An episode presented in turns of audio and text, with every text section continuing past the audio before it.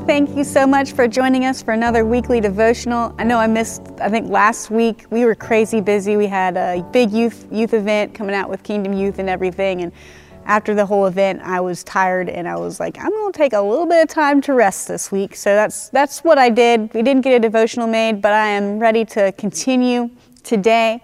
And I'm going to be talking about today how God will give you provision for his vision because we've kind of been talking a little bit about you know the calling of god for our lives and how to know what we're called to do and walking in our call. And today i'm going to talk about god bringing the provision for his vision or bringing provision so you can accomplish the call he has for your life.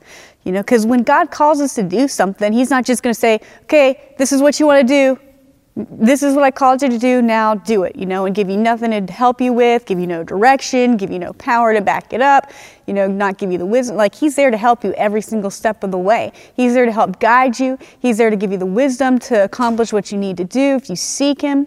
He's, he's there to give you the ability and the grace to do things that you feel like I couldn't do otherwise.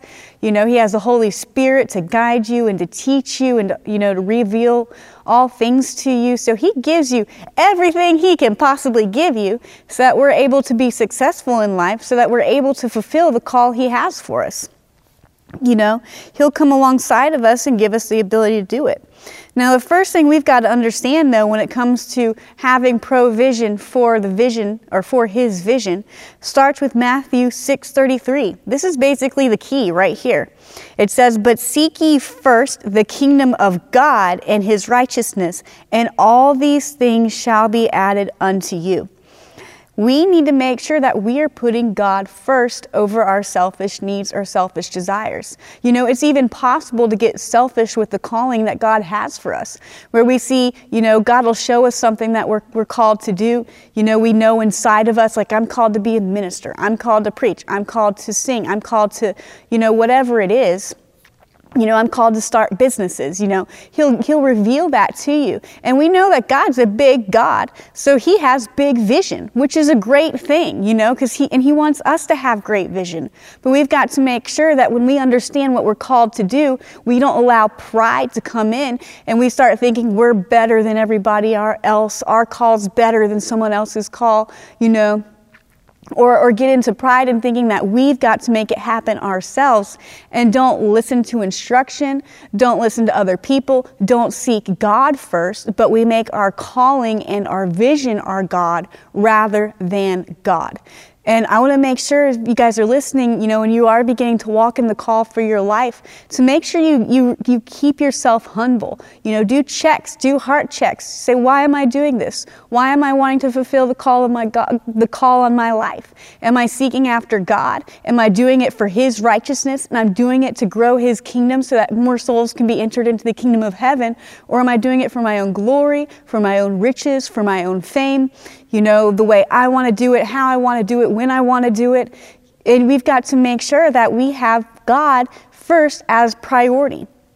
Seek God and His kingdom and His righteousness, and then these things shall be added unto you. So we've got to make sure that we keep God first and we don't replace that with our calling. And sometimes it can it can be tricky because when you have a calling inside of you, it's something you're very passionate about. It's something you, that drives you. You know, it's sometimes it can be your only focus and that's all you focus on and everything else is a distraction and everything else is a hindrance and everything else, you know, can be on the wayside because you've got to fill the calling on your life, you know. And it becomes this dragging this this huge pers- this huge huge passion this which is good. You have to have the passion to fulfill the call but also make sure you balance it so that that passion doesn't become your sole focus and your vision doesn't become your sole focus on everything, but God first. And through God, you will accomplish the vision and you will accomplish the call He has for you. You know, because it's a step by step process. There's seasons. There's times when, when you're fulfilling your call that everything's great. There's other times when you're walking out the call that it just seems impossible or really hard. You know, there's some times where you'll, you'll be sitting there and you're like, God, is this even really where you called me to be in the first place? You know, but we've got to make sure that we're humble enough to always seek Him him and His will in all of those seasons, in all of those circumstances, so we can stay faithful to walk in Him fulfill the call and see the provision for what he's called us to do. Because where he places you he will bring provision for you. Now if you're outside the will of god and you're trying to do your own thing and build up your own kingdom you're not going to get the provision. You know it'll be hard it'll be a struggle things will keep happening things will keep coming up you know that'll destroy your finances over and over and over and over and over and over again. You'll feel like you're not growing you know and sometimes you, there's a lot of things you can look at too when it comes to that. I don't want to get into a whole teaching because there's a lot more on understanding finances that i don't have the time to get into today. I want to mainly focus on are you putting god's god first? Are you pursuing god or are you pursuing your own kingdom? Um, so remember if it's god's will it's his bill. It's not your will it's god's will so just remember are you building your kingdom or are you building God's kingdom? The next thing we got to make sure is that we obey His instructions. God's provision comes when we follow His instructions. And He'll tell you what to do, and you've got to do it despite how crazy or impossible it may seem at the time. You know, if God gives you instructions, follow them, you know, and seek Him. And it's okay to ask, like, hey, God, is this really you? Like, is this really what you want me to do, you know? And seek that peace, as I talked about earlier. And if you didn't listen to it, I would encourage you to go back and listen to the podcast on hearing the voice of God and how I can hear the voice of God. Because it'll become imperative when it comes to, you know, following your call. You've got to be able to hear His voice and His leading into what you're supposed to do. Um, so if you want to, you can go back and listen to those because it'll give you more clarity on that particular subject, especially when it talks about, you know, following his instructions and what he tells you to do when it comes to your finances and believing in him to stand for finances and to stand and believe in provision for what he's called you to do. You know, Deuteronomy 28:1 says, "Now it will be if you will diligently obey the voice of the Lord your God, be careful to do his commandments, which I'm commanding you today, then the Lord your God will set you high above the nations of all the earth. And then Deuteronomy 28 continues to go into how he will bless them, how he will multiply them, how they will be the head and not the tail. You know, so much in there. And it all comes down to obeying the instructions of God. So if you want God to bless you in your calling, you know, and what, what he's called you to do and the vision that he's placed before you, Make sure you obey his instructions. Don't, you know, like the Israelites, they were trying to take the promised land on their terms, how they thought they wanted to, and they didn't listen to the instruction of God. And because they didn't listen to his instructions, it was a long time before they received and were able to walk into and enter into the promised land because they couldn't obey the instructions he set out before them. You know, he wanted them to reach the promised land. That was part of his vision. That was his calling for them. He wanted them to walk in the fullness of their provision, to eat from the land of milk and honey, you know, to have the bread, to live in safety. But because they couldn't obey the instructions that he told them to do, that he set out for them, they were unable to access and walk in the full calling because they couldn't listen. They were rebellious against God. So make sure you're not rebellious towards God, you know. And if you miss it, say, okay, God, you know what? I'm sorry. I missed it. Where do you want me to go? You know, what do you want me to do? How do I need to adjust this so that I can walk in your provision for the calling in my life? And we can see all uh, through, through many different biblical examples of how God's first God gave instructions and then it was followed with provision.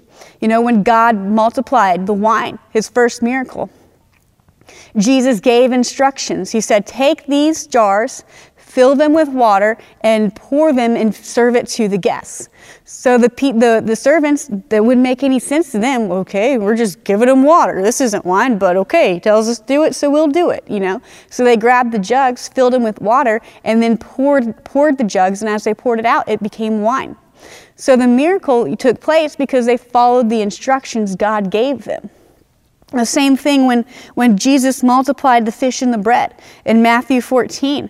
And you can go and read it 14, 16 through 19 is where it's at. So Matthew 14, 16 through 19 is when Jesus multiplied the fish and the bread. It says he, he asked his disciples, What do we have? You know, I want to feed all these people. And the disciples are freaking out. They're like, We can't feed this many people. We only have, you know, a few loaves of bread and some fishes, five loaves of bread and two fishes. He's like, How are we going to feed all these people? And Jesus said, No, bring what we have to me. It says he blessed it, he broke it, then he broke it to the disciples. That means the disciples got the broken pieces of the bread and the fish, and then he instructed his disciples, Now you go and distribute it to the people. So the disciples received instruction. They went and followed that instruction, and in obeying that instruction, the provision came. And as they broke the bread, it was multiplied, and the people had more than enough. You know, you can have, God can make big things with little amounts. You know, he can carry you to lots of locations with a little bit of money. You can look at Lester Sumrall. God, God instructed Lester Sumrall, I called you to preach. Go and find you know, this minister who's down under, you know, and, and Lester Sumrall took that, oh, he's, he must be in Australia. This minister's in Australia. So Lester, Lester Sumrall left the States, $12 in his pocket to travel the world to Australia. And God made provision through him along the whole way. The same with Pastor Rodney. He received a call from God to come to the United States, you know, as a missionary, to come here and preach the gospel. He took his entire family with only $300. That's all they had. But God multiplied it, God blessed them, and God provided for them so he could accomplish the vision that he had set before him. So we've got to make sure that we obey his instructions when he gives it to us if we want to walk in the provision that he has for our lives, if we want to walk in the provision to accomplish the vision. Also, last thing to help check yourself, you know, because I want you guys to, you know, to think about this too. It says if you can't trust in God now, for your finances, you won't be able to trust in Him to accomplish your call in your life. You've got to start small. You've got to start where you're at. And the first thing to do is say, okay, how do you know if you trust God with your finances? Are you faithful in tithe and offering? That's very easy instruction. You know, God says, if I, how can I trust you if I can't trust you with the mammon, you know, the wealth of this world? How can I trust you with heavenly things? So if He can't trust you to be obedient to give just 10% of your, your income in offerings, then how can He trust you with the greater wealth? How can He trust you to accomplish a vision? You know, if you can't, if you can't believe Him to give Him what, you know, to give Him just a 10%, you know, to say, God, I have faith in you. You're the God of my finances. I'm going to give you my my 10% because I have trust in you that you're my provider and not me. That's what giving does. So if that's something you know you're like, well, I want to I want to do all these great things. I want to see God do all this good stuff. Great. But are you faithful in the little? Are you faithful with your little offering?